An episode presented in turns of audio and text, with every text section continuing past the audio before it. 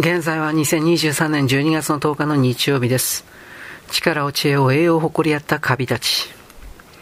今は火の光がカビを可視させるように、大地の殻の表面から拭い去られほんの筆頭塊が雪とこう、氷と雪の水辺にのみかろうじてしがみついて、厳しい条件と戦いながら生きている。だが所詮、漂うものの上に生じたものであれば、大地の船の遭難とすることができよう。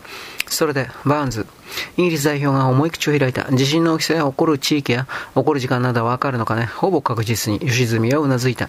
無論100%とはいきません。しかし、吉住軍の地殻異常現象群の解析的扱いによる地震発生の予知方式は非常に価値の高いものです。ビスコンティ教授がしわしわがれた声で言った。もし世界があのまま存続していたら彼の仮説は学会に大反響を巻き起こしたでしょうな。ひょっとしたらノーベル賞ものだったかもしれん。吉住は太く賞したノーベル賞。賞と栄誉とジャーナリズムのバカ騒ぎ。あのお祭りの騒ぎの好きな世界が滅びてみれば栄光とはそもそも何だったのか。今回のレポートも数値的に検討してみました。山内教授は言った。彼の結論はほぼ正確だと思います。また観測方法も十分信頼できると思います。で、地震はコンウェイ提督が言った。どこら辺で起きる？吉住は指を伸ばしてアラスカの地図を指した。それから指で二つの線を引いてその交点を指した。ほぼこの地点。と吉住は言った。ここから半径100キロ以内に震災が来るはずです。陸上か？ええ。吉住はうなずいた。本来ならば開口部が生じつつある重力のマイナス変動の部分に沿って起こるはずです。ですが、今度の場合おそらく新発性の増陸地震が引き金になって大規模な構造地震が告発、増発されると思われるので、ちょっと様相が変わりそうです。というと、コンウェイというとこは言った。二つの地震が重なるというのかね。まあ、そういうことです。一つの震源は地下数 100km 以上のところにいるアイソスタシー平行面上で起こって、もう一つは地下2 30km の中心度で起こると思います。大きさと時期はアラスカ自身の地界の質量が大掴みですから何とも言えませんが、マグニチュード8.6ないし9、時期は2、3ヶ月後から最大限1年以内。マグニチュード8.6ないし9。空軍将校の一人が驚いたように呟いた。それじゃ歴史上観測された地震中最大じゃないか。そうです。今まで観測されたもので8を超えたのはチリ地震ぐらいです。関東大震災で7.9でした。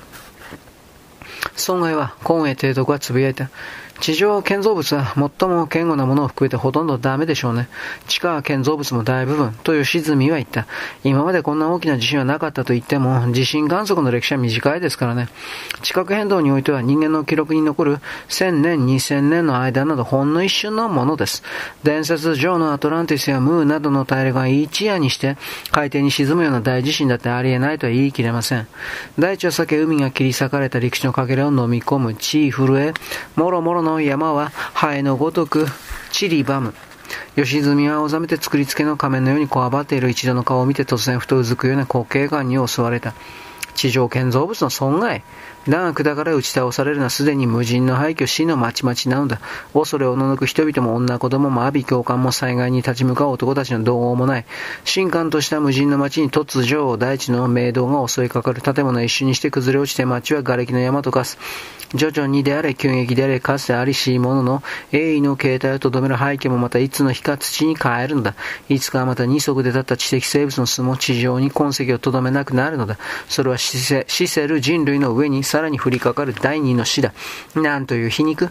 吉住は地震国に育ち、福井、新潟の地震を目撃し、地震の余地の研究に身を捧げてきた。それは一重に人間にとって最後の不可測的な自然災害に挑み人々の上に降りかかる悲劇を最小限に留めるためだった。今その戦いは並ぶ通り勝利を収めただが人類には計り知れぬ恩恵をもたらす研究ができた時、恩恵をもたらす人々はすでにいなかった。皆さん、怒りともうずきにも満ちた笑いともつかぬ衝動に駆られながら吉爪皮肉を込めていった。あまり深刻にならないでいただきたい。これは地球の反対側に起こる変動であって、南極には若干の振動は感じられましょうが何の影響もありません。津波も襲ってきません。そしてまた数年前ならば目を覆う大惨事となるべきアラスカの地も現在は無人であります。最大の惨事はすでに4年前に起こってしまったんです。私自身このレポートをまとめながら若干興奮はしました。しかし同時にそれが何になるとつぶやかざるを得ませんでした。北緯60度に起こる大変動は南極とは無縁です。だが、みんなの表情は緩まなかった。いや、むしろ、ますます重く内部に沈潜していくみたいだった。どうしたんです？吉住は言った。繰り返し申しますが、アラスカは無人地帯です。また南極は無縁です。いや、無縁とは言えない。公営帝都が潮上がれた声で言った。北米大陸は無人ではあろうが、まだ生き残っているものがある。何です？吉住は思わず乗り出した。何が生き残ってるんです？人間の憎悪だ。提督は言った。憎悪の糸が人類死滅の後も無人の土地に生き残ってそれがアラスカの大地震を南極と結びつけている。どういうことなんですか？吉住は会議場を見,、見渡した。なぜアラスカが？バカバカしい。突然冷静なコンウェイ提督が立ち上がってテーブルを叩いた。全くバカバカしいことだ。まるで玉突きだ。玉をつくのは神の見てだとは言わん。私の知ってる神は神は存在するかもしれんが、それは人間のためでの神ではあるまい。神は自然の法則を司りはするが、人間のことなど目に入らないのだ。そしてまた自然の法を最悪に変えるのも人間だ。玉突きって一体何です？吉住は面食らいながら聞いた。玉突きのうまいものは遥か遠くの玉に当てるのに直接狙わない。手前の玉に当ててその反動で親玉を次の玉に当ててクッションを利用して最後の玉に当てる。おっしゃることはよくわかりません。君には全然話してないし、ここにいる最高委員の中にも全部話していないことがあるのだ。コンウェイというとこは怒りをこらえた調子で室内を見回した。全く馬鹿げたことだ。そしてこの馬鹿げたことの原因はアメリカ始まって以来の馬鹿げた大統領、シルバーランドによって作られたものだ。前大統領の吉住は呟いた。そう。あいつはほとんど考えられないくらいの極右反動でまるで気違いじみた男だった。南部の大資本家と称するギャングどもの手先で、ね、20世紀なアメリカのあちら大王だった。憎悪、孤立、顔面、無知、傲慢、貪欲、こういった中世の宗教裁判官のような獣的な心情、勇気や誠意と思い込んでいた男だ。世界史の見通しなんか全然なくて、6年前にはもう一度赤の国々と大戦争を追っ始めるつもりだった。なぜこんな男はアメリカ国民を選んでしまったのか未だにわからない。私は軍人ではない。あの時ばかりはアメリカの更新性を絶望した。それで、そのシルバーランド大統領はどうかしたんですか？復讐は我にあり、我これを報い、コンウェイ提督は憎悪を込めていった。これが奴のお得意の文句だったよ。そして奴は ARS を作った。ARS? カータ少佐、コンウェイを提督は言った。ひょろりとした見たことのない男が立ち上がった。諸君、カーター少佐を紹介しよう。彼はもともと国防省の人間で、シルバーランド時代には大した羽振りで ARS 計画にも参加した。次の大統領の時、左遷された格好でここへやってきた。任務は南極に来る諜報活動と私を監視することだった。だがすでに5、6年前のことならどうでもいい。今少佐から ARS のことについて聞こう。このシステムのことを詳しく知っているのは米国軍人の中でも多くはないはずだ。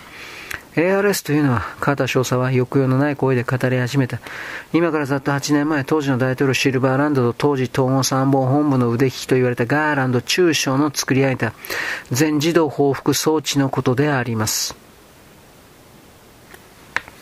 ここまでよろしくごきげんよう。